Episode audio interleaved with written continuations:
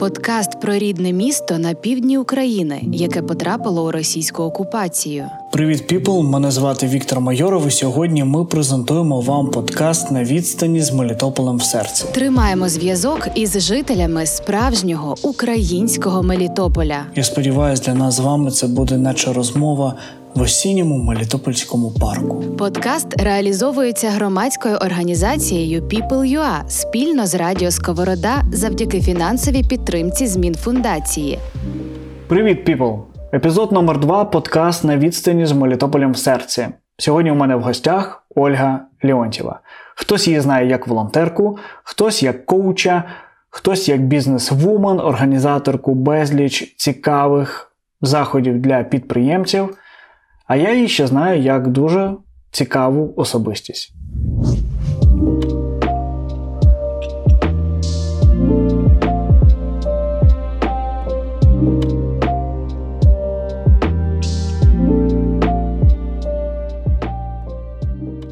Я отак от згадував, коли ми з вами познайомились і при яких обставинах е, це ми зробили. І я згадав, що е, перша наша така е, зустріч тет на тет це була в кав'ярні. Ми з вами пили каву і розповідали якісь свої ідеї. Ви розповідали мені свої ідеї. І для мене це було дуже дивно, тому що я завжди вважав, що Ольга Леонтьєва це. Е, щось там небесне, це щось е, недосягаєме, що це, знаєте, е, якщо щоб з нею поспілкуватися, треба там десь в черзі відстояти. Але виявилося, що ви дуже проста людина, дуже така прямолінійна. Що ви чуєте від людей, коли вони, знаєте, може, за вашими вухами спілкуються про Ольгу Леонтьеву. Що ви чуєте? Що, який фидбэк вы відчуваете? Почему-то очень многие боятся вот этого образа. Я не могу понять. Кажется, что я недоступна, а когда ближе со мной сталкиваются, они говорят, так слушай, ты такая простая, с тобой так легко и просто. Я не могу объяснить, почему это такой феномен происходит. А, я специально ничего для этого не делаю. Я очень открытый человек, и ты вот видел, как мы быстро с тобой договорились на эту встречу. Поэтому у меня все так происходит. Ну, надо, быстро, легко скажи. У меня есть принцип такой, скажи ротом, что ты хочешь. Я не могу догадываться, что люди хотят, да, я живу на большой скорости. А, если ты помнишь, да, у меня очень много параллельно а, разных проектов, разноплановых, э, они, э, ну, я ж не работаю в одной сфере, да, у меня очень много разных направлений. Я быстро переключаюсь и живу на большой скорости. Я просто, возможно, а, произвожу такое впечатление, потому что я куда-то все время, э, ну, по, по меркам людей быстро несусь. В моей картинке мира для меня это комфортная скорость. Я живу в этом ритме из состояния кайфа. Я никогда не делаю ничего то, что там э, ну, заставлять надо. Вот э, мне все, все, что я делаю, делаю из состояния кайфа. А людям иногда кажется, что когда я там в каких-то процессах, что я, наверное, какая-то злая, может быть, какая-то недоступная. Нет, я просто в каком-то процессе иду и могу э, ну, производить, наверное, такое впечатление. Я хочу одразу почати трішечки до широкомасштабної війни е, про події. Е, у вас є громадська організація, вона називається Патріот. Е, так. Знаєте, сьогодні це слово це прям це більше, ніж слово. Це, мені здається, позиція, це дуже таке контроверсійне слово, тому що кожен розуміє його як хоче. Що ви вкладали тоді під словом патріот? І чи змінилося після 24 лютого от для вас це слово? Я хочу сразу объяснить, что у меня война началась не 24 февраля. У меня война началась в 2014 году. Просто сейчас, в этом году, уже другая фаза, да, более другие события. Но война у меня с 2014 года. И когда произошли события на Майдане, ну вот если быть честными, до 2013 э, года я хотела уехать из Украины. А, я не видела здесь никаких перспектив. Мы искали возможность уехать за границу. А, я себя не чувствовала вот прям таким ни патриотом, ни каким-то гражданином Украины. Мне было здесь некомфортно. А, вот э, правительство Януковича для меня оно было какое-то такое вот очень грустное и унылое. Я понимала, что с этим у нас нет никаких перспектив. А вот э, в 2013 году я родилась как как э, украинка, да, то есть я до этого была человеком с синим паспортом, а вот э, моя самоидентификация произошла в 2013 году. И вот я в тот момент поняла, что я не хочу уезжать с Украины, я хочу жить в другой Украине, я готова что-то делать для того, чтобы Украина была той страной, в которой комфортно жить.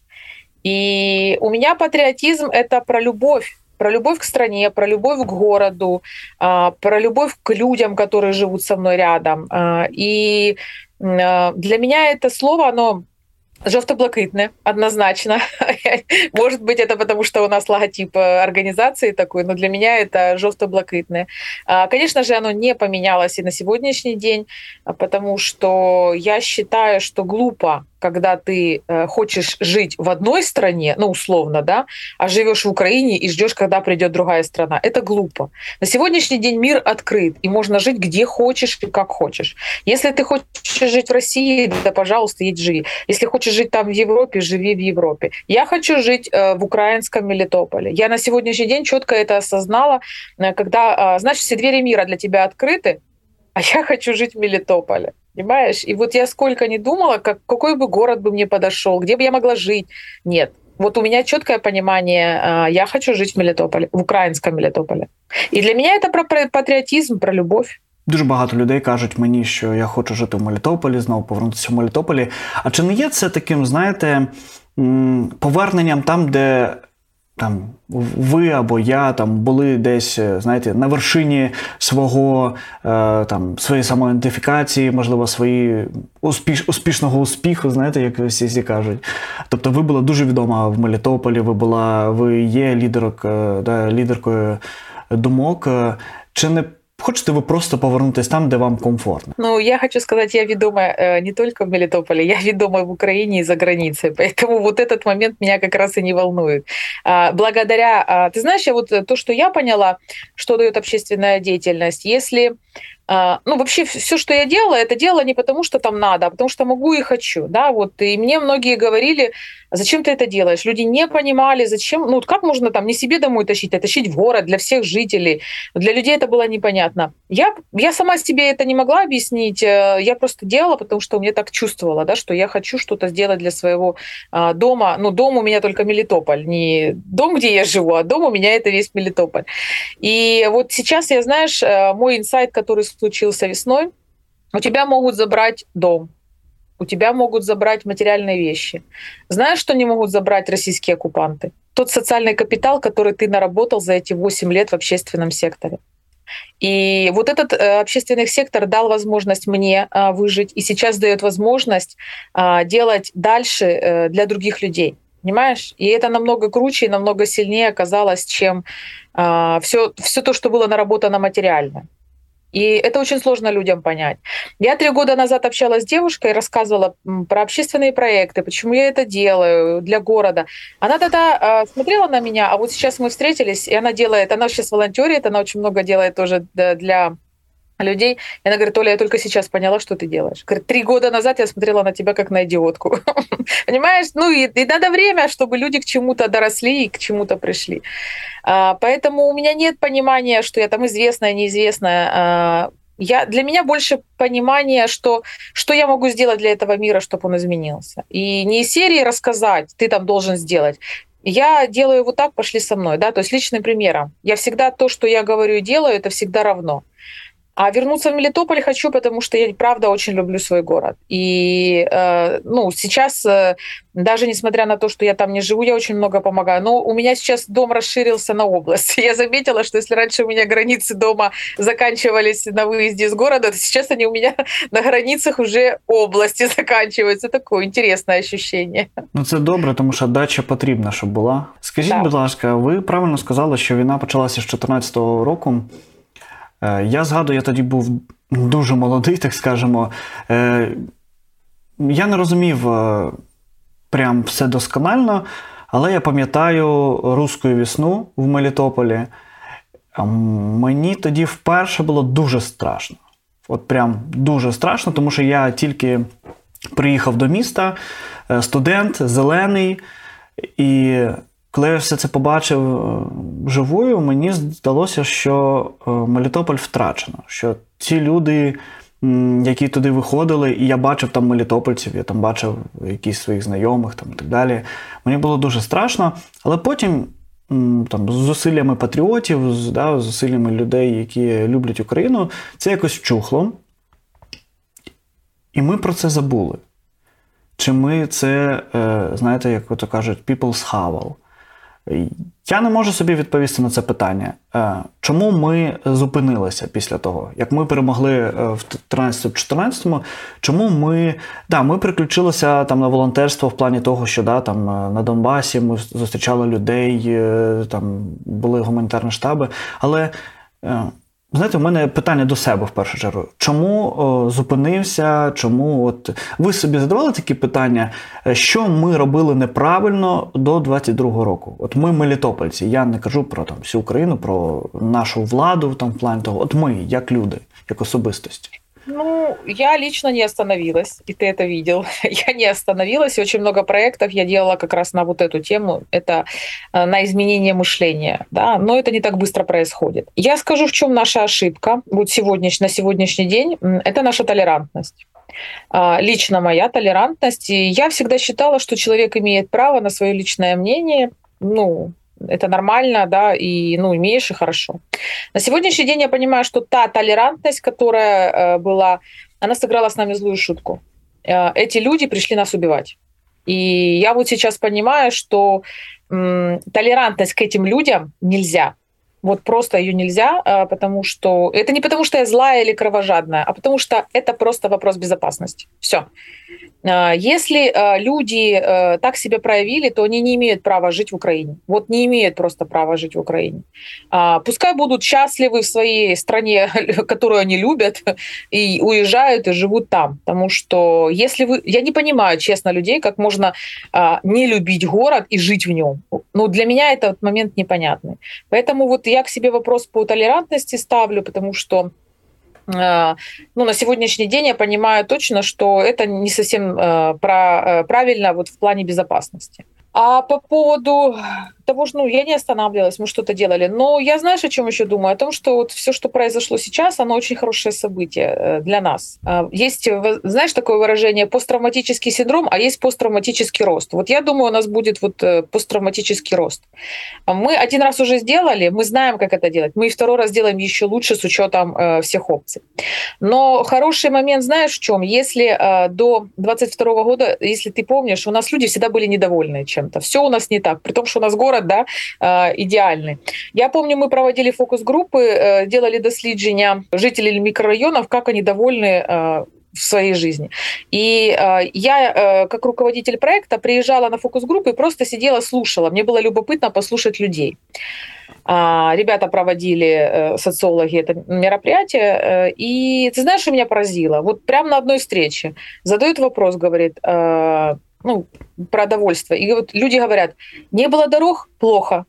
Дороги сделали, э, плохо машины ездят. Детских площадок не было, плохо. Детские площадки сделали плохо, дети шумят. И я в этот момент сижу и понимаю, что как тяжело нашей власти, потому что при любом раскладе людям плохо.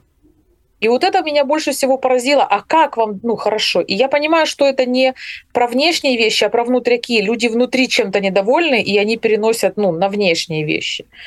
Вот. И вот это меня поразило. Но сейчас у людей есть возможность сравнивать. Многие уехали и посмотрели, как в других э, городах. Вот очень часто, и у меня это болезнь. Я думала, это только у меня такое. Я потом начала спрашивать у других, абсолютно все Говорят, а у нас в Мелитополе. Мы знаем, как может быть по-другому. Мы знаем, как может быть э, взаимодействие с городской властью. Я поражаюсь, когда люди не коммуницируют внутри города, когда каждый живет сам по себе, нет сотрудничества, когда волонтеры между собой там что-то делят. Я это не понимаю, потому что у нас в городе было э, мы всегда сотрудничали, мы всегда находили точки соприкосновения, а, мы всегда думали, как мы можем что-то сделать вместе лучше, и мне это непонятно. А точно так же, кто э, работает сейчас на других работах, они говорят, вот у нас в Мелитополе было вот так вот, а что вы не делаете вот так? Знаешь, и э, люди, ну, люди э, увидели, что в других городах не так, у нас оказывается хорошо. Те люди, которые остались в оккупированном Мелитополе, они сейчас видят, как э, тоже все не так, потому что ну, по факту люди сейчас в 90-х, да, и если раньше э, все работало, то сейчас ничего не работает, и те цены, которые, и те услуги, и то отношение, и той свободы, которая была, э, нет. Э, я думаю, вот эта вся ситуация, она сейчас э, точно дает переоценку, и я думаю, люди, которые э, вернутся в Мелитополь, те, которые, ну, останутся жить, мы будем ценить это все. У нас будет совершенно другое отношение. Знаешь, иногда нужно как бы почти что-то потерять для того, щоб потім цінити. От тут у нас, мабуть, така історія буде. Ви знаєте, є відчуття, е, що ви були е, ну не то, що в шоці, ви були трішечки, так скажемо, в занепаді перший тиждень війни. Е, так, це, тому що ви випали з соцмереж, ви якось так написали без паніки і потім ну, пропали.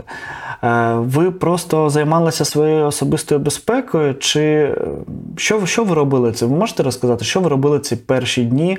А, ну, я не могу сказать, что э, я не, я не паниковала, потому что все-таки э, это было Ну, такое, 24 число, э, я проснулась от взрывов, я живу недалеко от аэродрома, и ну, я поняла сразу все, что, что началось. Э, у меня было уже за неделю предчувствие. Я 24 числа должна была быть в Краматорске на обучении, и вот прямо интуитивно я очень не хотела туда ехать. Я настолько не хотела ехать, что тренер, которая должна была проводить, она заболела накануне, да, и мы не поехали, и слава богу. А в первый день войны мы сдавали кровь, мы поняли точно, что у нас, э, смотри, каждый четверг э, был бизнес-завтрак. И как раз 24 число это был бизнес-завтрак. А мы пришли. У нас все равно бизнес-завтрак состоялся. Конечно же, э, ту тему, которую мы хотели рассмотреть, никто не рассматривал, потому что люди тоже были в шоке и в панике. Мы провели бизнес-завтрак и пошли сдавать кровь. Так что 24 числа а, я точно знаю, где я была. Я была у нас э, в донорском центре а, переливания крови. Я не могу сказать, что я выпала. Может быть, в социальных сетях я выпала, но у меня очень много чатов. Я очень много работала в чатах. У меня есть чат предпринимателей, э, которому я очень много уделила внимания. Я увидела, насколько люди не умеют работать с информацией и тащат все подряд. Всю, вот всю... А, ты же понимаешь, что вместе с э, вторгнением началась и ИПСО, да, то есть это началась еще информационная война. И люди, не понимая многие этот, я просто людям поправляла, как я говорю, кукушку. Я прям вот жестко многих вещах просто объясняла, что это фигня, на это не ведитесь и все остальное.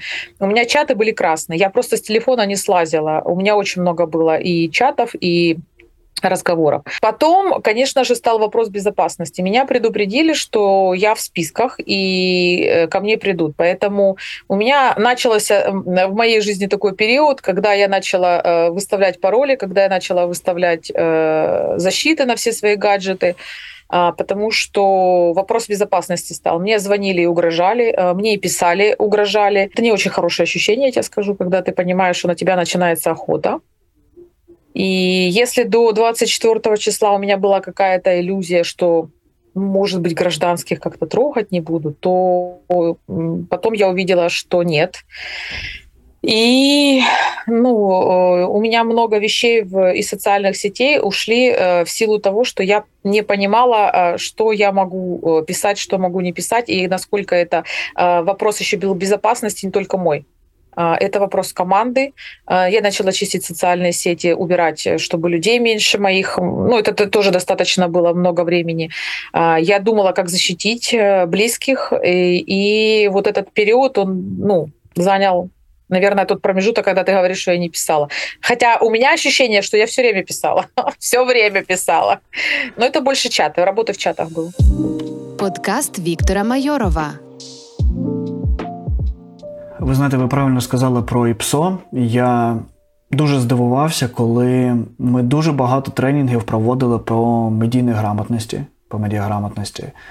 І коли ти проводиш ці тренінги, на тебе дивляться, знаєте, переважно як на дурака. Я пам'ятаю, коли я там казав, що друзі, це дуже важливо. Ви повинні вміти робити факт-чекінг там і так далі. І вони на мене дивились, типу, о, ну ти там журналіст якийсь там в минулому, ти там просто випендрюєшся. Але все ж таки паніка, яка була у людей, там, вона зіграла цю роль. Тому що коли в тебе паніка, ти взагалі не фільтруєш нічого. Абсолютно. Е, я пам'ятаю, для нас е, широкомасштабне вторгнення е, відбулося від е, дзвінка моєї тещі, тому що вони живуть в авіамістечку, звісно. І ми поїхали забирати кота, дитину звідти. І я, ми стояли на переїзді, і якраз була ракета, ми прямо її бачили, так, таке світло. І ви знаєте, тоді було таке розуміння е, якоїсь ями в плані того, що ти. Я там ще задовго просив свою дружину поїхати на Закарпаття. Я дуже просив ще до війни, я казав: ну, візьми там, поїдь там і так далі. І вона ну, не хотіла. Е, тому що, знаєте, патріотизм він є такий. Але потім, коли ми всіх забрали, всіх привіз, я поїхав на роботу. Тобто, в мене зіграла така штука, я такий, я, я потрібен людям. Я повинен бути там в гуманітарному штабі, я там буду там тягати там розкладушки, там воду і так далі. І типу, я бросив е, свою родину, по суті, щоб поїхати допомагати людям. І під вечір е, я вже, чесно кажучи, не розумів, чи правильно я зробив, е, чи ні. Е, скажіть, е, у вас були якісь такі думки? Знаєте, чи правильно ви робите все? такі якісь сумніви? Чи ви прям от ваш стержень він е, не прогинався? Хоча я дивився, що е, там в постах ви писали, що ви навіть плакали. Хоча мені здається, це нереально. Типу, я ви така бізнес-леді. Да. Смотри, э, плакать это ж не про бизнес-леди или не, не про железность, это про то, что я живая. И плакать это абсолютно нормально, когда ты так чувствуешь. Да? У меня не было сомнений в том, что я делаю. Вообще не было. Я понимала, что я могу, а, я понимала, что у меня есть э, опыт. А, Все-таки, э, я же повторюсь, я с 2014 года, я процессы очень многие видела уже по-другому. Я понимала, как это работает, я понимала, куда, что и как. А, у меня уже не было э, вот этих вот нарабатывания каких-то связей или еще что-то, но уже все было.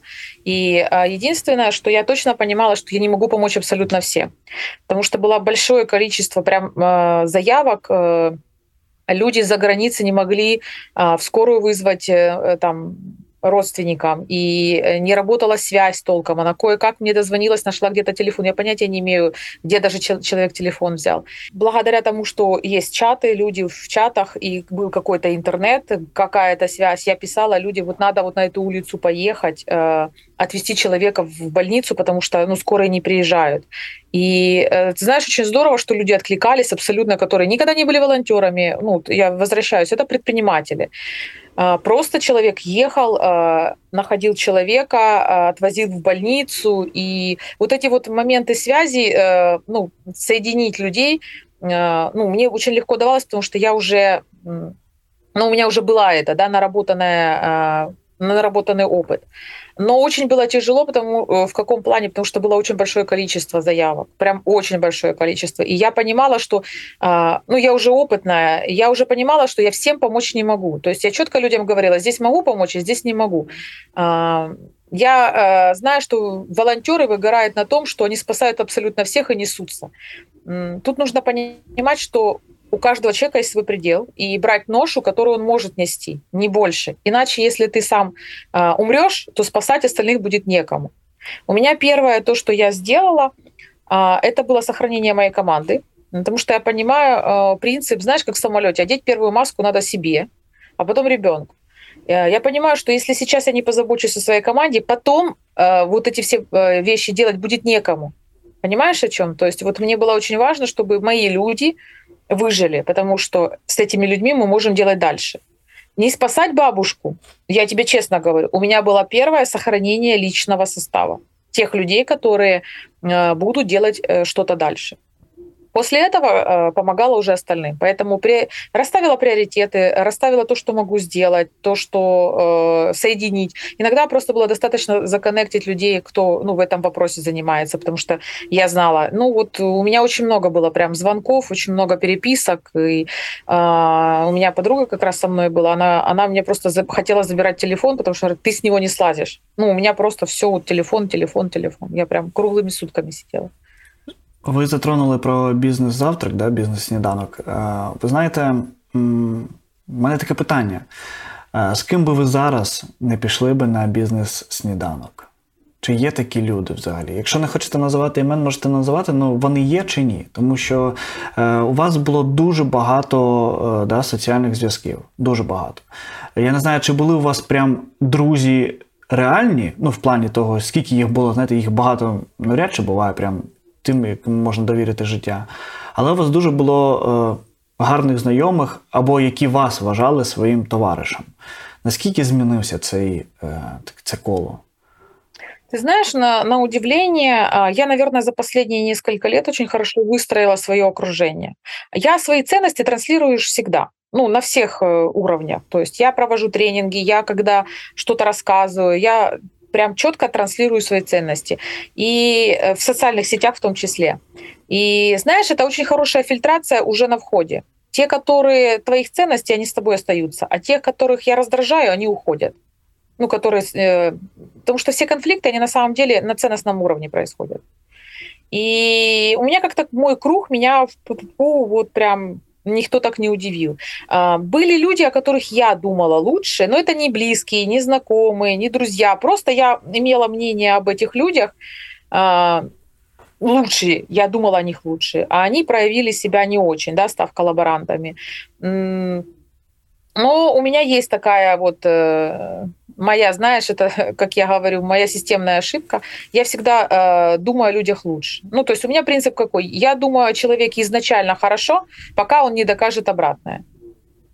Вот тут, тут, может быть, у меня была такая. Но с моей, вот с бизнес-завтраков, те, которые люди ходили, и которые вот м-м, все, э, абсолютно все, вот меня никто не удивил э, в сторону нехорошую, скажем так. Ну, по крайней мере, и либо я не знаю, что там что-то происходит. Ну, вроде бы, вроде бы пока у меня нет желания, чтобы я кого-то хотела э, исключить. Ну, пока.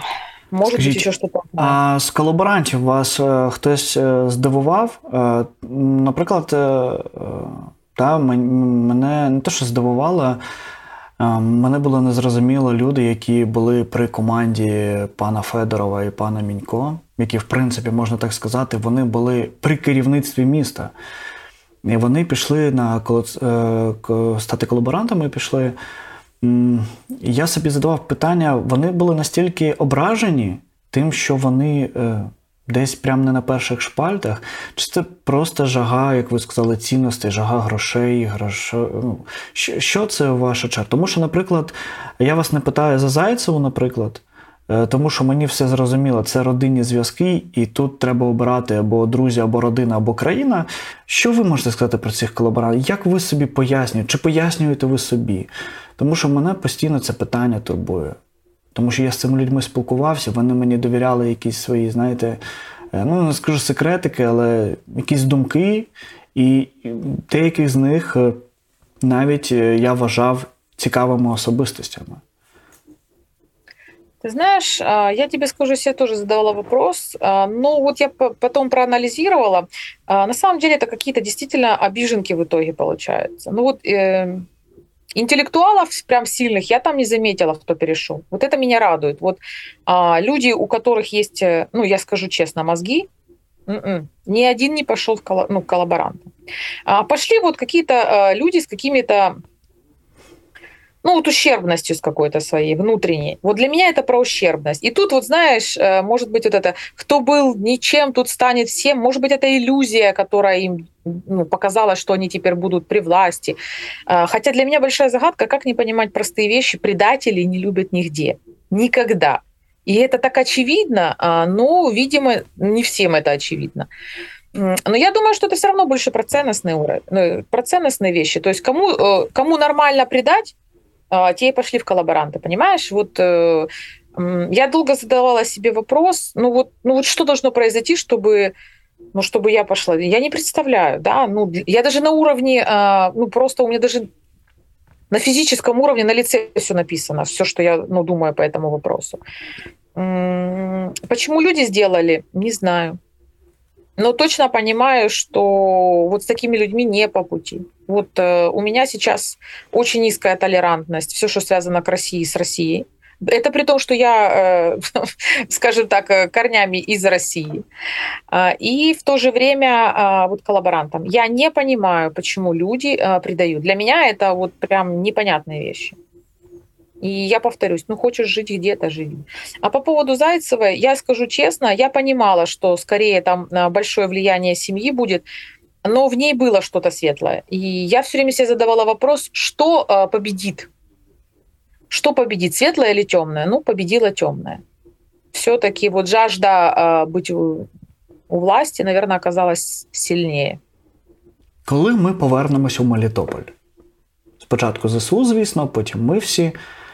Як жити з цими людьми? Тому що, давайте чесно, їх е, більшість не посадять. Тому що адвокати це буде така, знаєте, е, золота жила для адвокатів, тому що вони будуть розповідати, як їм там погрожували і так далі. І ну, дуже буде важко, якщо немає там відео або фото там якихось доказів, там прям дати їм якусь там уголовну Ты знаешь, відповідальність. мне кажется, а, мне кажется, что все равно а, сейчас с рук это мног- ну, не сойдет, особенно если где-то человек проявил себя не там, да, если он тихонечко сидел и просто там просто сидел. Другое дело, когда он что-то делал. На сегодняшний день, насколько я знаю, полиция а, а, собирает данные про всех коллаборантов. Абсолютно про всех. И эти э, данные человек, о, вернее, человек, полиция э, документирует. Э, создаются проваджения. И тут будет какой момент. Либо их посадят в Украине, либо они убегут жить в любимую страну, как они любят, да, ее, а, и их подадут э, в Интерпол. То есть они будут невыездными э, ну, дальше. Я за второй вариант. На самом деле я хочу, чтобы люди жили в стране, которую они любят, долго и мучились в ней до конца своих дней, а, потому что кормить их очень много. А, Это вариант, э, который ну, точно будет. Еще вариант по поводу этого, я то, что предполагаю, может быть, это мои домыслы. А, До момента, пока зайдут в ВСУ полиция, люди, которые находились в оккупации, они сами этих людей либо вытеснят из города, либо, э, ну, скажем так, могут быть суды, суды Линча. И это тоже не исключено. Поэтому, мне кажется, эти люди все равно жить с нами не будут. Ну, они не смогут жить, понимаешь? Я вот точно могу сказать, что я теперь э, нетолерантна. И уже четко сейчас каждый показал, кто есть кто. И эти люди уж- уже изгои, однозначно, в нашем обществе. Е, Трішки про мову хотів з вами поговорити. Після 24-го я собі задав питання, як зрозуміти, що я українець? От як людині зрозуміти, що я українець? У мене прізвище Майоров, тобто це російське прізвище. Звати мене Віктор, тобто також щось таке е, не прямо українське. Я розмовляю російською. Я слухаю російською, там дудя, шмудя і все це, знаєте, що, любить молодь. Я почав е, запитувати себе, чи знаю я історію міста. Я почав робити опитування в себе в інстаграмі. І щоб ви розуміли, найвідоміші люди в Мелітополі по версії е, людей, які у мене підписники, це е, Федоров Мінько, це Сорокін Майоров Газаєв, там Леонтьєва і Женя Хачеріді. Ну, Женя Хачеріді перший, другий Федоров. От. Е, і мені стало дуже сумно, тому що там не було Донцова. Ну, написала моя дружина, але це не, не, не рахується. От, е, е, не було Донцова, там не було Тишлера, там не було якихось е, не знаю, там, відомих е, діячів, там не було, знаєте, лікарів, там не було от таких от людей. Я не хочу сказати, які дійсно важливі, тому, тому що, в принципі, там, да, там, і наші очільники, і там той же Валера, ви, е, я також би згадав би вас. Але от питання того, що ми взагалі нічого не знаємо, виявляється про Мелітополь. І коли, е, наприклад, я там дивлюся е, випуски там, Ірини Фаріон, наприклад, яка закохана в Донцова, яка розповідає, що це ж Мелітополець, Боже, Мелітополь для мене круте місце, тому що там народився Донцов, це ж е, батько там націоналізму, це ж. Прикиньте, це в Мелітополі, і там е, виявляються люди українською. Це ж ну і вони в так у захваті про Мелітополь, а ми не знаємо нічого про історію міста. Смотри, мое глубокое убеждение, на самом деле, нельзя говорить, что мы не знаем, да, это все-таки знаешь, как все суждения, они ошибочны, да, кто-то знает, кто-то не знает. Может быть, недоработка нашего музея, Хотя достаточно наш музей открытый, и вот из последних, что мы успели зимой сделать, мы делали для предпринимателей костюмированную экскурсии по музею, да, то есть вот э, не просто когда э, рассказывает экскурсовод, а вот э, костюмированно. Очень интересный, кстати, проект, мне очень понравилось. И такие вещи, возможно, нужно просто больше организовать, потому что люди сами не пойдут, ну вот в музей, да, нужно каким, какие-то сообщества, вот я говорю, а пошлите со мной, люди со мной пошли. Узнавать, интересоваться, что есть в городе, чем гордиться. У нас город на самом деле очень уникальный. У нас настолько мультикультурность, многонациональность, разнообразие разнообразие, и, и это все как-то уживалось. Я вот э, каждый раз, когда даю где-то интервью, я говорю, да мы всегда уживались, у нас больше ста национальностей. У нас никогда не было проблем вот этих вот, там, ты чурка, ты там какой-то не той национальности или еще чего-то. Мы с уважением относились к любой культуре, к любой нации. И для нас это вот э, норма э, взаимодействовать, жить, интересоваться чем-то. Просто, возможно, жизнь, знаешь, была такая, что каждый в своем, э, ну, своей бульбашке я так бы сказала, крутился. У меня просто много бульбашек разных. И я за счет этих э, разных бульбашек я много чего знаю, да. А есть люди, которые вот, ну, живут своей бульбашки, и они за нее не выходят. Возможно, нужно э, пересмотреть культурные вещи, да, которые в городе проводятся, чтобы люди с других бульбашек выходили и интересовались этим. Ви знаєте, у мене у мене є таке доповнення. Я думаю, що е, тут навіть не то, що там не допрацьовують культуру або музей. Мені здається, що це ось е, наша така, знаєте, традиційна риса, е, потерявши плачем. Да? Що коли ми про своє не замислюємось, яка в нас багата культура там в Мелітополі, е, наскільки там важливо, наприклад, навіть ходити в музей. Тому, ну, що... У мене все працює, я я этим, так, я, ну, я, я, кажу, я кажу, розумієте, е, я кажу про загальні маси. Тому що таких, як ви, наприклад, е, активних е, да, людей, їх все одно меншість. Да, Але смотри, ця меншість повинна но, виховувати. Но я же, я же не сама ходила, я же еще со собой людей брала, понимаешь? И каждый это может сделать. Я просто про те, що Знаєте, перші відео, коли я бачив, е, і ви, до речі, дуже класні відео робите про брехню окупантів. Е, правда, щось мало випусків було. Ну, зараз ще один робимо. Ми не успіваємо фізично, дуже багато проєктів. Зрозумів, да. Ну, так, такого контенту хочеться більше, тому що все ж таки, знаєте. Я я от зрозумів по собі, мені дуже я дуже втомлююсь е, пояснювати літнім людям, наприклад, як в реальності. І мені простіше буде, якщо буде відео, яке я можу на репіт їм поставити, щоб вони там 10 разів прослухали, зрозуміли, тому що в них дуже велика каша в голові. Дуже велика каша. Все ж таки, ІПСО було, я думаю, ще до 2014 року. Оце, е, як я кажу, замилювання кордонів, та, коли ми там слухали російське, е, орієнтувалися на російське, скільки підприємців орієнтувалися на Росію, щоб там торгувати. І там я знаю одного підприємця, я в нього питаю. Скажу, будь ласка, е, закрилася Росія, і він каже про те, що е, ну все, бізнесу хана. Я кажу, чого ти не хочеш на Європу? Він каже, так це ж документи треба робити. Це ж, типу, там там ліцензію треба отримати, що в мене нормальний продукт. Це ну, це, це треба трішечки рецептуру змінити. І я тоді зрозумів, що е, оця легкість, оця жага до чогось халявного, тому що дуже багато зараз людей там очікують ці 10 тисяч рублів, особливо в селах. Е, тому що я там з села, я знаю там друзів з села, які розповідають, що люди прям, знаєте, вони реально підтримують рашку не тому, що вони нічого не знають про Росію, але вони просто хочуть на халяву гроші. Тобто, якщо б їм Україна давала гроші на халяву, вони би також любили Україну.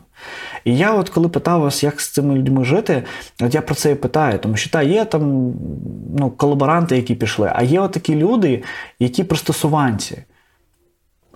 І як показала практика, з 2014 року прям їх змінити ну дуже важко. Які б цінності ви не кидали би, е, наприклад, там не знаю, там, в молодіжному центрі або на ваших тренінгах, вони приходять додому, а там бабуся, дідусь, там тьотя, дядя, які кажуть, та це все фігня. От, слухай, як я тобі кажу. Як з цим боротися? Є рецепт Ты знаешь, чи ні? я, э, ну, рецепт однозначно вовлекать этих людей во что-то. Ну, то есть вот э, люди ценят Только то, где они участвуют.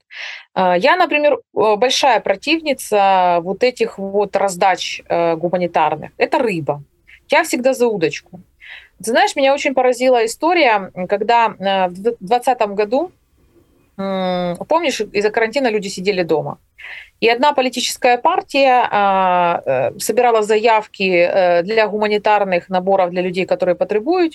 И меня попросили в Мелитополе их развести а, людям. Ну, то есть они наборы давали, а логистики у них не было, ну, что возможности. Я как волонтер просто разводила по адресам. э, Ну, сначала я обзвонила людей, потому что заявки-то оставляли в интернете. Ну, правильный ли адрес, ну, или еще что-то. Знаешь, профессиональных попрошаек я прям вот сразу слышала. Вот прям сразу слышала, вот были профессиональные, и они чувствуются. Поразило меня два человека из ста. Один мужчина, он разнорабочий, а, И, естественно, когда случился карантин, не было возможности работать. Но меня поразило, он говорит, мне нечего кушать, но я готов вам помочь, я готов коробки разнести, я готов грузчиком поработать. Меня это так впечатлило, что человек не хотел быть потребителем. А, Да, у него сейчас такая сложная ситуация, но он не хотел просто взять. Он хотел вот этот энергообмен, да, что я вам помогу вот тут вот, я могу быть полезен вот так вот. И одна бабушка, которая тоже внучка позаботилась о ней, причем внучка это не родная внучка, а девочка-переселенка, которая приехала в Мелитополь. Бабушка их тогда приютила. И девочка позаботилась о бабушке, заполнила эту заявку, что бабушке с дедушкой это коробка. Бабушка настолько добрая, я когда ее увидела, и вот она мне цветы дала. Вот тоже не просто взять коробку, знаешь, вот, а что-то дать взамен. И вот такие люди меня а, впечатляют, что да, сейчас у меня такая ситуация, да, я там а, вот не могу там, да, что-то, но я не просто хочу быть потребителем, а есть категория, которые хотят быть потребителем. Приносите мне еще быстрее, приносите коробки. Я очень этого боюсь, потому что сейчас мы можем вот э, всем этим а, моментом а, развить это по- потребительство. А, Мы за это, мы сейчас об этом говорим, что нужно думать, как давать э, удочку, не просто рыбу. Иначе мы, э, ну, нам будет очень потом тяжело с этими людьми, которые, ну, давай будем честными, ну классно же, когда ты сидишь дома, а тебе тут раз коробку с едой дали, тебе ничего делать для этого не надо. Подкаст на відстані з Мелітополем в серці. Е, Я вам можу про свій особистий досвід сказати, як е, вперше в житті отримав гуманітарку. Тому що ми приїхали на ночівлю, і в нас не було ну, там, не подушок, ну нічого не було. Ну, тому що ми виїжджали е, дуже швидко, нам треба було там зробити певні речі. І мені було так соромно, що я е, людина, яка там вміє заробляти, там, да, там, працює офіційно і так далі, що мені потрібно взяти цю подушку, тому що ми, ну, окрім мене ще є там, там три жінки, з якими я їду, яким також хочеться там спати і так далі. І я потім е, йшов по вулиці і наткнувся на гуманітарний штаб. Це був, е, якщо не помиляюсь, Червоний Хрест. Роздавав щось. І там була така товпучка. Там люди прям, от е, я не скажу, що билися, але вони прям гиркалися. Хто там займає? І ці волонтери, бідні, вони вже такі втомлені, вони дивляться на них і кажуть: ну, будь ласка, ну просто станьте в рядочок. Ми всіх запустимо, всім діс... ну просто. Ну, якщо ти через хвилину візьмеш там цей пакет, нічого з тобою не станеться. Але люди прям такі агресивні. Потім я був у ЦНАПі і чув, як жінка в черзі просто орала, що її немає в електронному е, ресурсі, її прізвища немає. І дівчина підходить і каже: Ви перевіряли себе? Я себе не перевіряла, але моя подруга мені сказала, що мене там немає.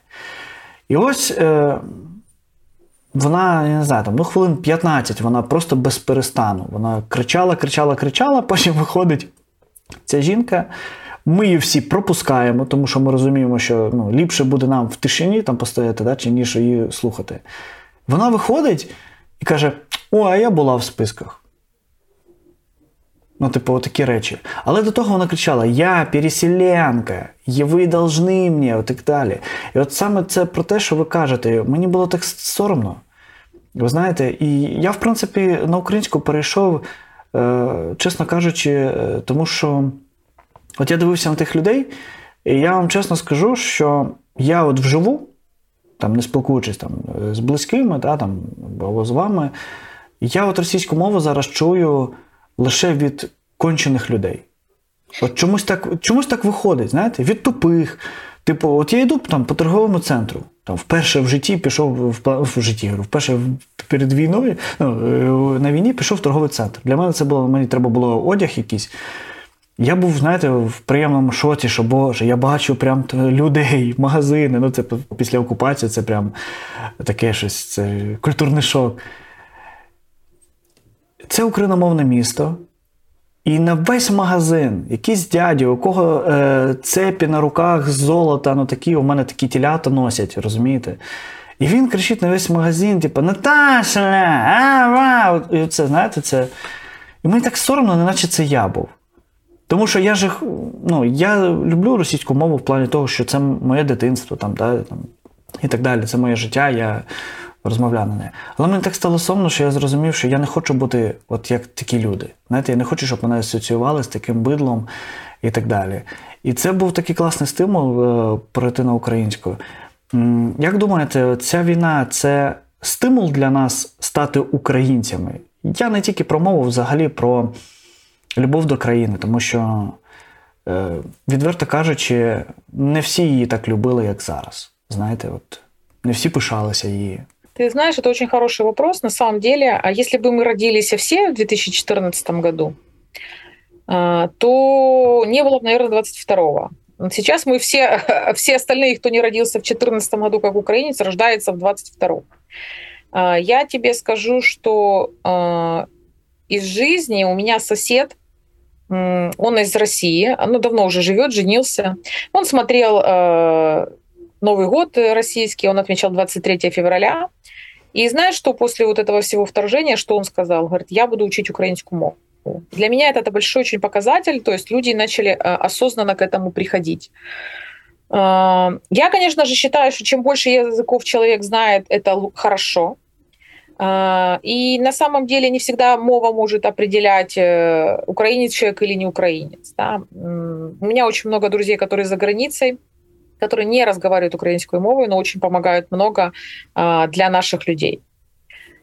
Еще момент, который меня очень впечатлил, когда-то на тренинге, когда были люди с разных стран, я занималась кофе-паузой, и ко мне подошел человек э, из Германии и захотел мне помочь. Я знала э, русский и украинский, а он знал немецкий и английский. И как-то мы смогли договориться, он мне показал, что он хочет помочь э, нарезать фрукты. И ты знаешь, когда пришел э, друг мой, э, Паша, и я ему говорю, Паша, представляешь, говорю, мы не зная языков, вот смогли договориться. И он мне тогда подарил такой огромный инсайт. Он сказал, говорит, слушай, когда люди хотят друг друга понять, это же не про язык. И вот на самом деле, когда люди хотят понять друг друга, могут на разных языках говорить и понять. А можно говорить на одном языке, можно говорить на одной мове, но не понимать друг друга.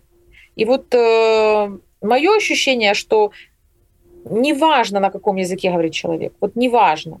Быдло даже на э, украинской мове может быть быдлом, или на другой, или в другом, не играет роли. Но то, что сейчас у людей возникло желание говорить на украинской мове, да. Э, я сама сейчас э, разговариваю билингво, я и на, э, на русском, и на украинском. А, почему больше на русском, объясню. Потому что меня очень много читает из-за границы, а, и у меня есть больше возможность достучаться, чтобы больше услышали э, и знали, что у нас происходит.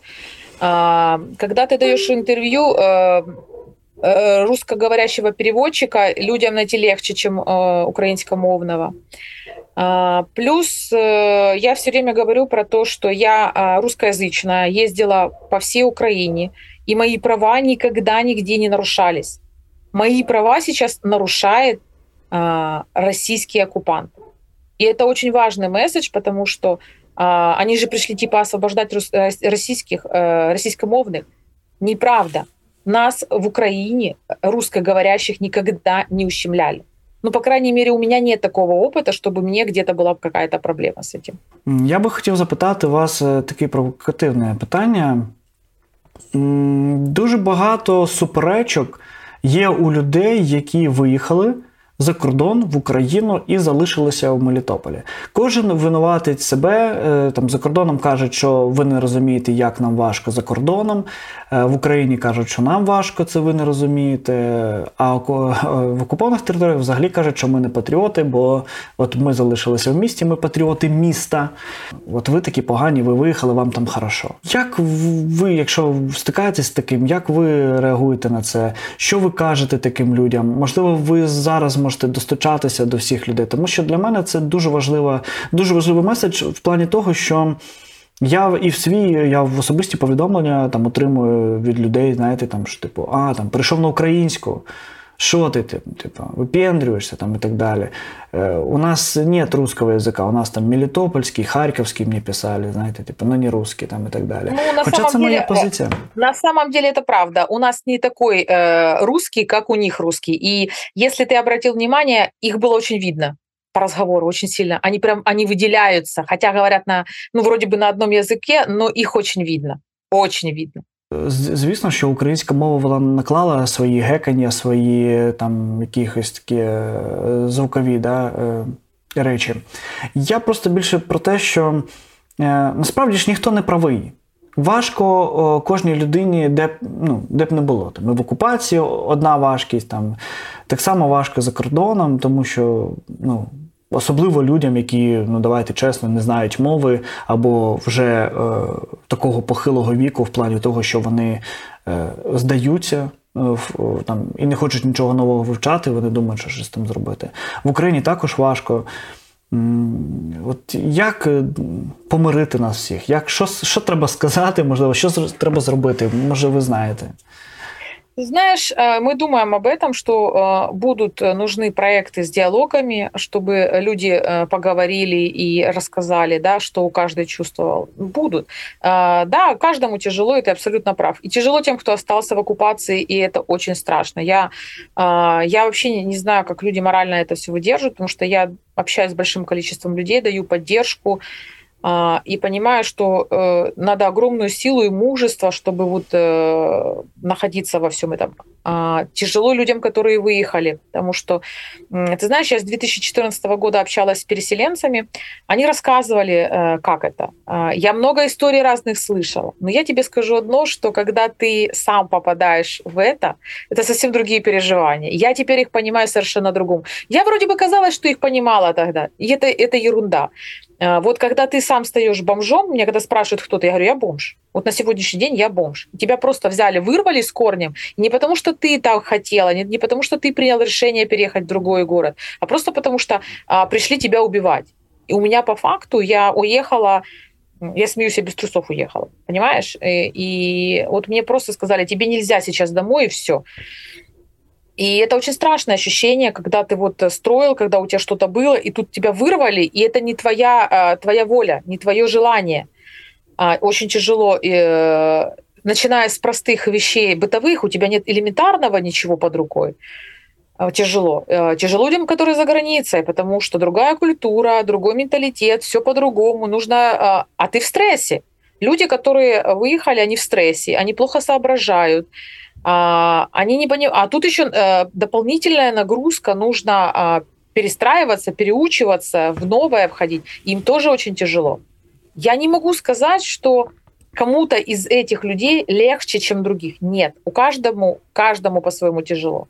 Просто э, нужно понимать, что каждый проходит свое, и э, у каждого свое э, болит и с уважением относиться к этой боли и пониманием, что а, ну, ничего хорошего в войне, ничего в этом хорошего нет. Мы вынуждены. А, на сегодняшний день а, самое большое количество беженцев вот э, произошло у нас сейчас э, в Украине за всю историю в мире. Таких цифр не было никогда. Понимаешь? Это за всю историю мира первый раз такое количество. И это тоже э, накладывает э, свои отпечатки. Но есть и хорошие моменты. Знаешь, э, люди сейчас с востока поехали на запад, посмотрели, поехали за границу, и а, вот это переопыление сейчас произойдет. Люди, которые вернутся, они уже с другим мышлением, а, с другим видением, и это, я думаю, будет тоже как позитивный момент. Ну, а кто-то не вернется. А ви вірите, що більшість повернеться? Тому що зараз дуже такі, знаєте, наративи пускаються про те, що повертатися, особливо маленьке місто Мелітополь. Е, ну, наприклад, через рік вже ніхто з молоді не буде, тому що хтось знаходить роботу в іншому місті, хтось там одружується, закохується і так далі. Смотри, а в моем окружении на данный момент, я не знаю, что будет там через месяц или два или три, а вот на данный момент практически все ждут когда освободят Мелитополь, чтобы вернуться. А, у людей стратегия, не интегрируются они в, в новые а, громады, потому что все сидят, ждут, когда могут вернуться. Вот я работала, например, с мариупольцами, вот у Мариуполя другая стратегия. Они точно понимают, что как только Мариуполь освободят, они еще в течение года они смогут туда вернуться, потому что у них там все ну, поломано, понимаешь? И они интегрируются в громаду. Мелитопольцы нет. Мы все сидим на чемоданах. Вот только скажи, мы все быстренько дернем ну, обратно строить. По поводу, кто вернется, кто не вернется, ну, мое глубокое убеждение, вернутся те, которые настоящие, которые действительно любят город. И это очень классная тоже просевка, да. Если ты любишь город, ты вернешься. Если ты его не любишь, ну зачем возвращаться? Мне кажется, что все проекты, которые я делала и почему у меня хорошо получалось, из любви к городу. Вот просто потому, что я люблю город, да. И если такие же, как я, пускай нас будет мало, но вот такие же, мы сделаем город еще лучше, чем будет вот эта массовка, ну, условно так. А, плюс э, мое глубокое убеждение, что когда закончится война, международные а, организации будут очень много делать инвестиций в Украину. И а мы умеем э, работать с международными организациями, мы умеем делать проекты, и нам будет чем заняться. И те, которые захотят что-то делать, э, восстанавливать, работы будет очень много. Очень много. Но тут, тут такой пройдет момент, кто... Ну, я думаю, вернется тот, кто действительно любит город. И это самое вот важное. Ви зараз активно працюєте над проектом безпеки да, UNDPA в Херсонській Запорізькій області. Он у нас 2019 года, этот проект, э, и мы сейчас думаем, как его переформатировать в новой реальности.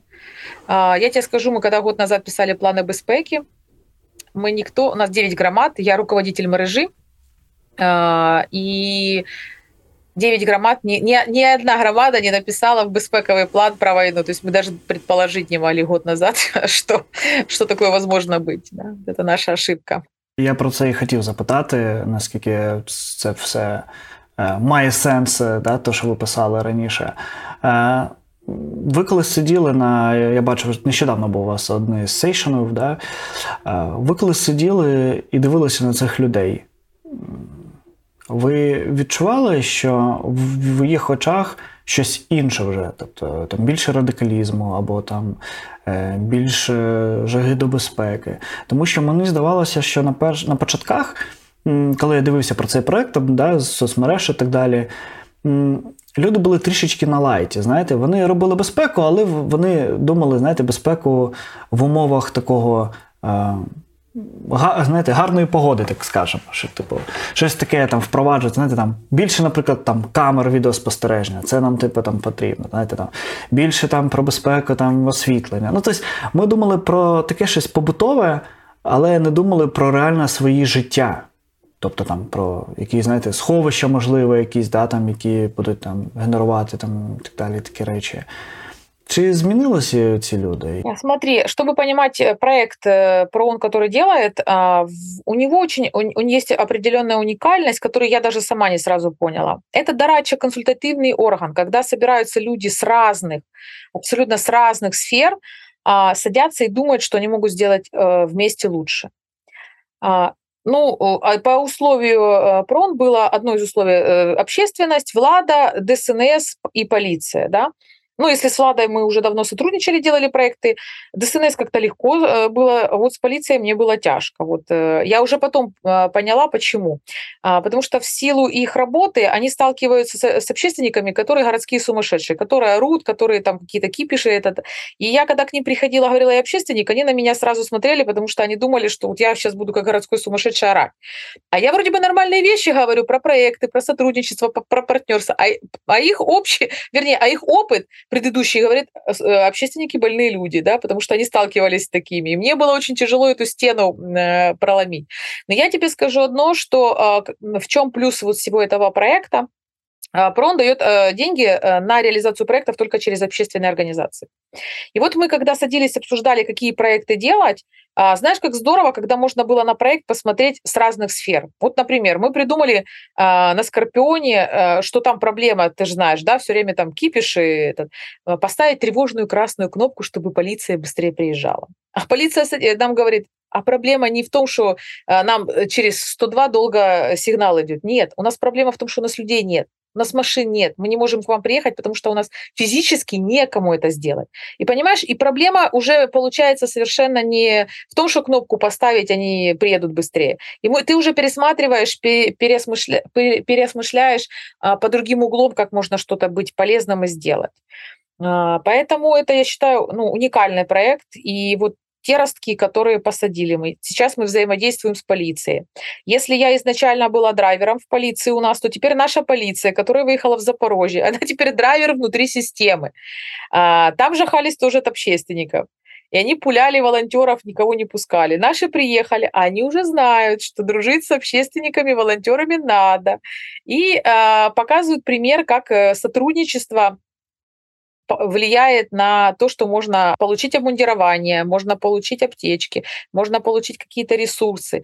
И сейчас они уже внутри системы э, являются такими драйверами. Поэтому я считаю этот проект уникальный. Он э, позволяет людям увидеть э, с разных сторон, потому что общественники видят плоско с одной стороны, Власть видит плоско со своей стороны, полиция видит плоско со своей стороны. А когда мы смотрим с разных сторон, картинка, она становится 3D, 5D. Ну, понимаешь, о чем я? И э, в этом есть и уникальность этого проекта. По поводу людей, которые вот мы собирались, ты знаешь, э, вот в, э, в рабочие группы пришли такие вот люди, которым не все равно. Вот не все равно. Потому что приходить тратить время на рабочие группы может только тот человек, которому ну, действительно это что-то важно. Потому что у нас группы неформальные, что присидел, отсидел и ушел. А, у меня было одно условие по всем рабочим группам. А, чтобы в рабочие группы входили те люди, которые хотят. Не которых заставили или надо, которые хотят. И это другая совсем позиция. Ну, у меня изначально, ты помнишь, что Том Сойер у меня на этом построен. Потому что когда люди хотят, их заставлять не надо. А вот когда заставляют, ну, другая история. Поэтому вот сейчас мы собрались те люди, которые, и несмотря на то, что мы сейчас немножко переформатировали, ну, больше все равно уклон на волонтерскую деятельность у всех, но э, эти люди, кто активные, они все равно не остались в стороне понимаешь? И это совсем другая история. Просто а, немножечко сейчас пересмотрели, знаешь, чего нам лично, вот и это мой личный инсайт тоже, а, мы не думали про свою безопасность, про свою личную. И когда вот столкнулись э, с преследованиями активистов, э, мы поняли, что э, вот про личную безопасность нужно тоже заботиться. Трішки хотів з вами про особисто поговорити. Про ейджизм і про зайву вагу хотів з вами поговорити.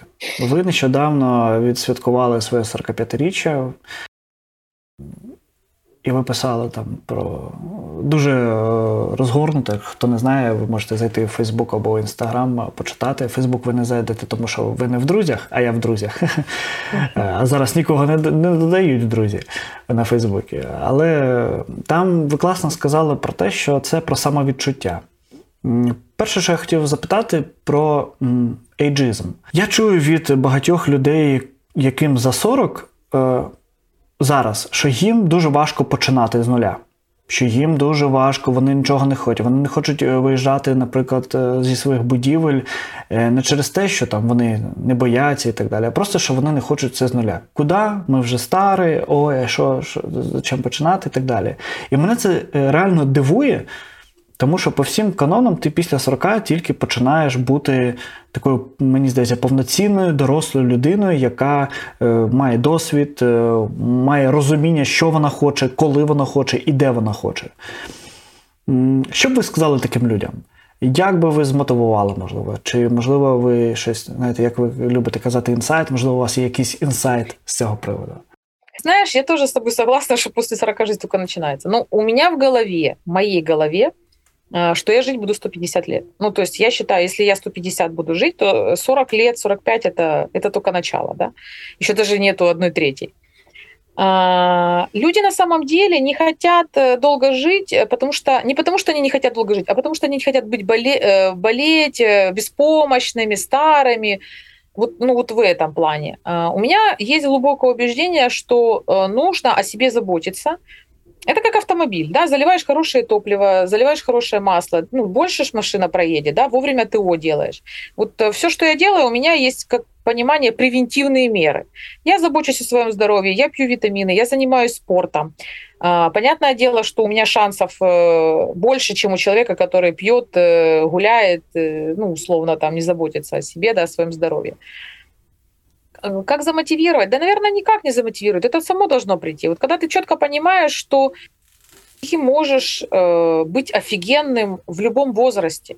Я видела истории, когда люди 80 лет жить начинали. И это же не то, что я придумала. Вот можно же это найти в интернете. Э, у меня есть женщина, которая впечатлила, которая пошла э, в тренажерный зал там 80 лет, и какой она красоткой стала. Для меня это шок. Я, я представляю, что такое 80 лет пойти в спортзал.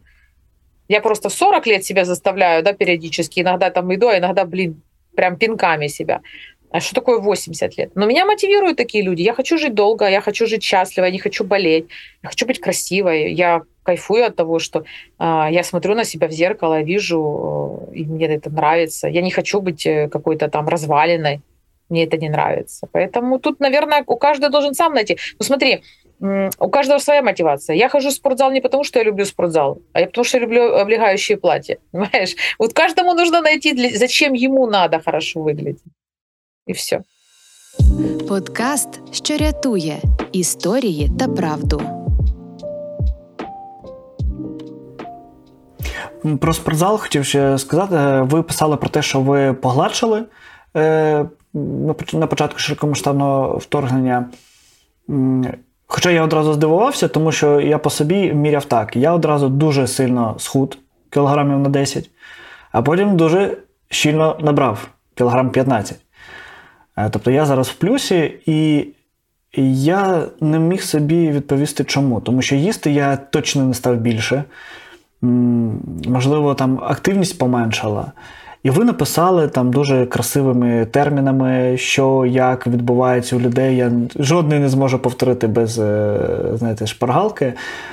Ем, я от е, хотів запитати таке, що от спортзал це новий спортзал. Все ж таки, спортзал це, як знаєте, це також як домівка. Ви туди приходите, коли ви всіх знаєте, ви знаєте тренажери, у вас є тренер поруч. Це такий, е, це також ком'юніті, можна так сказати. Е, чи важко починати в іншому місті в спортзал ходити? Чи важко, от ви зараз без тренера в плані фізично? Як це, Як це для вас? Сейчас немножко вернусь к, к тому, что э, поправилась. Да, я поправилась. Ну, просто в силу того, что очень много лет занимаюсь своим здоровьем, я э, понимаю многие процессы, как они работают. Э, на, на первом этапе э, я есть не могла несколько дней вообще. Меня просто тупо заставляли, я вкуса не чувствовала никакого. И я понимаю, это был стресс. А потом не было никакой мотивации даже зубы чистить. Ну, было ощущение, что а будет ли у меня через час эта жизнь? Зачем напрягаться, если вот я не знаю, будет что у меня через час, может что-то прилетит и меня уже нет, да, условно. А, и я в какой-то степени даже себя прям вот чувствовала, что мне все равно, я ничего не хочу. Естественно, питание а, было какое, что есть. Не потому, что ты, ты можешь выбрать, что ты хочешь. Я помню а, момент, когда я зашла в магазин, а я не знаю, что купить. А, не потому что денег нет, а я не знаю, может быть, мне через час нужно будет убегать, но я просто первое время я очень много меняла место локации. Я не жила в одном месте, мне не разрешали в одном месте, я жила на сумках, мне могли так позвонить, сказать, через час, чтобы тебя здесь не было. И мне надо было быстро ну, сваливать. И я не знаю, то ли мне консервы купить, то ли мне купить какую-то еду, которую я могу приготовить, а тут у меня нет условий приготовить. И я просто вот прям посреди магазина я хотела расплакаться, потому что я не знаю, у меня все поломалось э, в моей жизни. А потом э, я не заботилась, что есть, то ела, и как-то ела, больше сидячая работа, а, зеркал нет. И когда я потом какой-то момент себя увидела, это в апреле месяце, я когда себя увидела в зеркало, я просто офигела от того, что я увидела беременную женщину. А, я склонна к полноте, я легко набираю вес, а, но набираю всегда равномерно. У меня оно всегда везде равномерно. А тут я увидела просто беременную женщину. Я просто офигела от того, что я увидела. Я начала интересоваться, что происходит, и есть такой гормон стресса – кортизол. Он у нас собирается в животе. И вот это вот животики, а, они не всегда пивные. Это люди, которые нервничают, которые живут в стрессе, вот у них образовываются вот эти вот э, спасательные круги э, живота.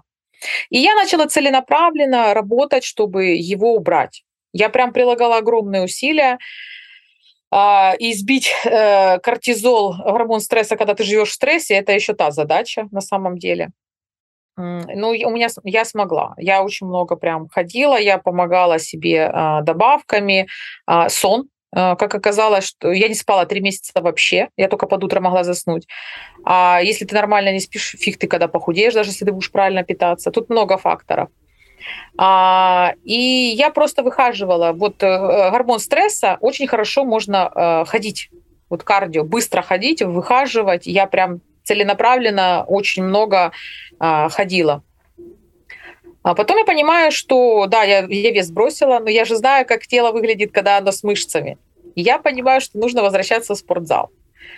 Uh, да, момент выйти в другой спортзал, он всегда такой, и тут не то, uh, и uh, тренера нету. Я вышла один раз, попыталась в спортзал, посмотрела в следующий раз. И у меня со второй попытки я попала в спортзал хотела с тренером, но в том городе, в котором я сейчас живу, просто очень дорого стоит тренер, я не могу себе это позволить. На этом месте можно было себе сказать, ну все, не могу себе позволить, значит без спортзала. Но это не про меня. Я всегда ищу варианты, а, как это можно сделать. Слава богу, мой тренер, несмотря на то, что мы в разных странах, а, мы с ним пришли к такому консенсусу, он мне расписывает, э, что мне нужно делать. Я ему снимаю на видео, он меня поправляет, если я что-то не так делаю. А, и я нашла такой вариант, что я могу тренироваться э, абсолютно независимо. Ну, единственное, что мне пришлось учиться тренажеры настраивать. Раньше это было очень удобно, когда тренер был с тобой. Спортзал я выбрала маленький, где мало людей. У меня сейчас э, нет желания большое количество людей э, в свою жизнь новых пускать. А, я выбираю время, когда вообще людей очень мало. Я кайфую, когда там одна или два человека. Вот. Но, э, конечно же, сравниваю со своим спортзалом. Когда э, я приходила, у нас спортзал был клиент-ориентированный, когда все было для клиента, и когда я вижу тут хорошие тренажеры, хороший зал, ну, такое отвратительное обслуживание. Но я терплю, потому что мне удобно территориально. То есть я ну, вийшла пішком тут дві минути. Я саме і хотів затронути ці теми для всіх, е, хто дивиться це зараз. Чому? Тому що ми чомусь постійно е, лінь вона перемагає у деяких. Тому що ми шукаємо собі якісь виправдання. Я в тому числі, я такий же, я завжди шукаю собі виправдання, або там грошей зараз не так багато. Тому що ціни в Мелітополі це були райські ціни, навіть на квартиру. Типу, тому що якщо б я зараз е, е, за ці гроші, які я знімаю тут квартиру, я б міг би купити, напевно, маєток якийсь в Мелітополі, насправді, е, так, по відчуттям. Тому, друзі, якщо ви шукаєте мотивацію, просто дивіться на себе, і ви повинні собі подобатись. Якщо ви собі подобаєтесь, це все ок. Якщо щось вам не подобається. От. Або якщо ви взяли з собою, як я, футболку, яка зараз трішечки мала, і вона з Мелітополя ця футболка. І я думаю, так, ну треба в неї повернутися. Треба, щоб е, ну, щоб вона була нормальна. Ну, на, на самом деле не всегда все про деньги. А, а, если ты знаешь, зачем тебе, а, ты найдешь возможности как. Ну вот ходить по улице а, на жиросжигающем пульсе, ну не тяжело. Ну просто нужно себя взять и вытащить из дома и пойти. Вот и все. И это не надо деньги, чтобы для спортзала. На кардио ты нормально можешь похудеть, абсолютно. Но я просто помню свои моменты, когда три километра мне казалось, мама дорогая, как же это тяжело пройти. Я могу в одну сторону сейчас 6 и обратно в 6. Я целенаправленно не беру машину, а иду пешком. Я специально это делаю. Я понимаю, что э, таким способом я могу организм поддерживать. И я себе... Ну, тут еще как раз можно было про деньги найти. Бензин дорогой, смотри, какие цены, а тут ты пешком идешь. Ну, тут я себя... Знаешь, когда э, был момент, когда вот надо было перейти с машины на пешком, а, и ключи в сумке лежат. Вот смотри, ты сейчас сядешь и поедешь. Ну, это ж как далеко идти. И вот этот момент, конечно, в себе нужно переломить. Да, это было вот, э, ну, прям такая работа со своими мозгами, когда одна сторона тебе говорит, да, может, поехали. Другая говорит, нифига, пойдем. І зараз в завершення я би хотів такий невеличкий бліц. Це такі короткі запитання, короткі відповіді. Давайте з першого почнемо з такого для мене важливого. Коли ви вперше зрозуміли, що ви на підконтрольній Україні території? Ваші відчуття? А, свобода. Э, Свобода – это м, то чувство, которое очень тяжело э, с чем-либо сравнить. В мене, знаєте, в мене я вдихнув таке повітря. Е, Ми виїжджали там через е, Токмак і так далі. І мені здавалось таке свіже повітря. От прям таке Да. свіже. В Вот, вот, Мелітополі вот такого не другой було. точно. Е, Якщо ви приїдете в Мелітополь е, одне із перших, що ви зробите? Мне кажется, я буду ехать и рыдать всю дорогу до Мелитополя. И потом я буду целовать Стеллу на входе э, в Мелитополь, понимаешь? А, ну, конечно же, первое, что я проедусь по городу, э, ну, мне важно посмотреть будет город. И, ну, первое, конечно, потом домой. Я хочу к себе домой. Які е, гарні або такі позитивні звички, навички ви отримали під час широкомасштабного вторгнення? А, Адаптивность. Очень быстро адаптироваться к тому, что есть в моменте здесь и сейчас. И ценить вот этот момент. Вот э, я могу идти по улице, вижу небо голубое, и я прям э, специально э, э, радуюсь, ну, фокусируюсь на том, что слава богу, я жива, слава богу, мои знакомые, друзья все живы, а, небо голубое, и вот в моменте, даже вот в этой минуты я учусь радоваться, несмотря на то, что через минуту может все поменяться. Но вот в моменте учусь радоваться. А негативні? Негативні звички? Так, да, негативні якісь е, такі риси, можливо. Я перестала быть терпима а, к людям-коллаборантам. Ну и к Ну, це, це добра звичка. Це також добра звичка. Це також добра звичка. Е, скажіть мені, будь ласка, м, от там, де ви зараз, е, наскільки по відсоткам це от гірше місце, ніж е, е, Мелітополь от для вас? А, После Мелитополя любое место оно намного гирше.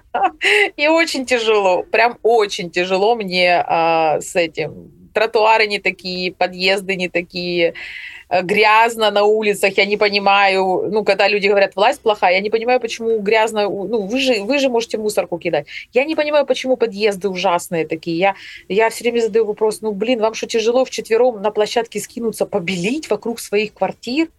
Я не понимаю вот этого. У них лампочки не горят возле, ну, на, на площадке. Ну, для меня это такой вот сюр Намного хуже, намного. Скільки ви дали інтерв'ю під час цього періоду з 24 лютого? Неожиданный вопрос, я не считала. Много. Я очень много даю интервью. А, И моя позиция э, говорить про то, что происходит в, нашем, а, в нашей стране, в нашем городе. Я когда давала французскому изданию интервью, они мне задали в конце, чем они могут быть, э, ну, чем они могут помочь. Я говорю, расскажите вашим а, читателям или вашим там ну, клиентам, я не знаю, как правильно называется, да, а, что происходит у нас на самом деле. А, Нам очень важно, чтобы мир знал нашу историю тех людей, которые вот сейчас проживают это. И я э, даже Японии давала, ну, я много даю. Я готова рассказывать, я готова быть голосом, потому что не все люди могут э, говорить, э, им опасно, многие боятся. Но я позицию заняла, что я буду говорить. Чи вірите ви в Бога? Чи почали вірити в Бога? От мені цікаво. Я, чому питаю, тому що ми, коли виїжджали з окуповану територію, в мене позаду сиділа жінка, і вона всю дорогу читала молитви.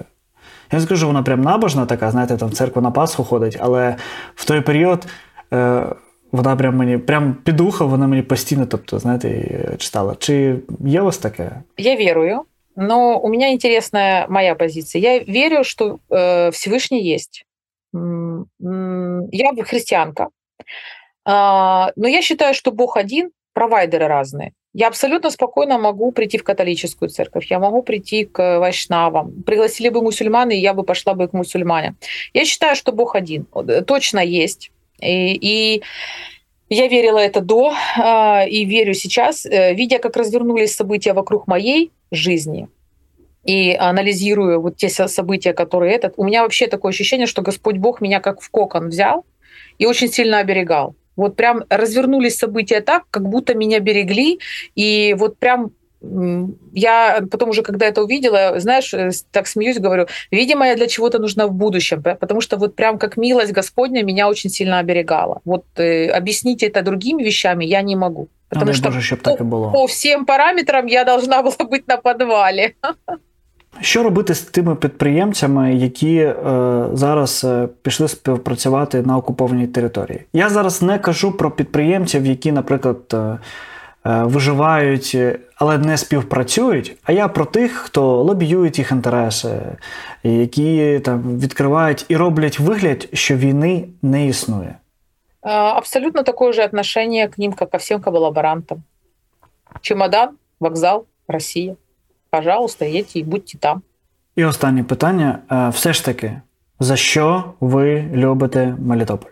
Я себе на этот вопрос, наверное, не могу ответить, я его просто люблю. Мне кажется, это безусловная любовь. Когда ты любишь человека, ты же не за что-то его любишь. Ты его любишь, потому что любишь. Это а, твоя способность любить. Вот э, у меня есть моя способность любить город, который, э, в котором я родилась, э, в котором я живу. а, в котором, ну, мне кажется, нич... ну, он, он просто самый лучший в моей картинке мира. И он всегда таким был, даже до а, момента, когда его а, сделали таким красивым.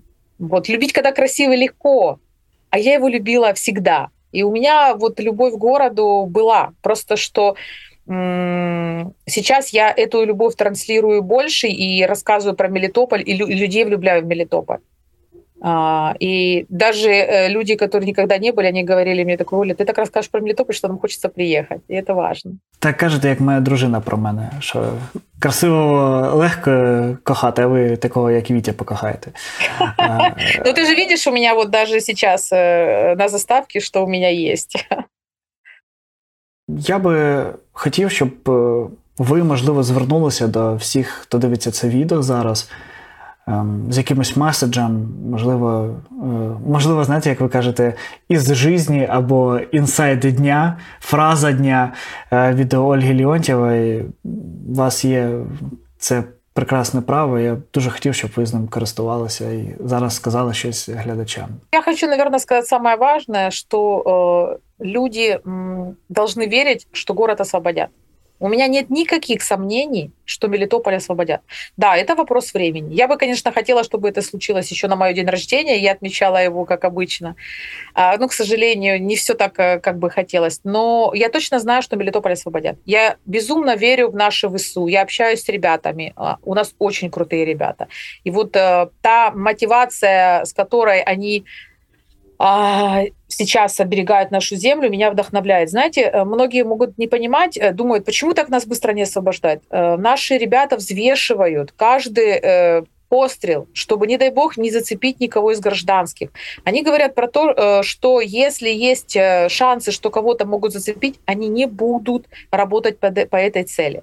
Да, им э, тяжелее. Они говорят, если бы люди выехали, мы бы быстрее все освободили. Ну, к сожалению, люди не все могут выехать, и маем, что маем. Поэтому верьте в то, что Мелитополь освободят. Верьте в то, что а, Мелитополь — это Украина. Верьте в то, что мы еще лучше сделаем город, чем он был. И я думаю, это даже быстрее, чем многие думают. Ну и мне очень хочется добавить, э, если вы вдруг не в Мелитополе, в каком-то другом, научитесь э, любить то место, где вы живете. Ну, либо меняйте на то место, где вы будете любить это место. Я не понимаю, когда люди живут и не любят. Вот без любви оно, наверное, везде плохо. И в отношениях плохо, и там, где ты живешь, плохо, и работа без любви плохо. Если ты любишь, оно нет никакого напряга ни в отношениях, ни в работе, ни в месте, где ты живешь.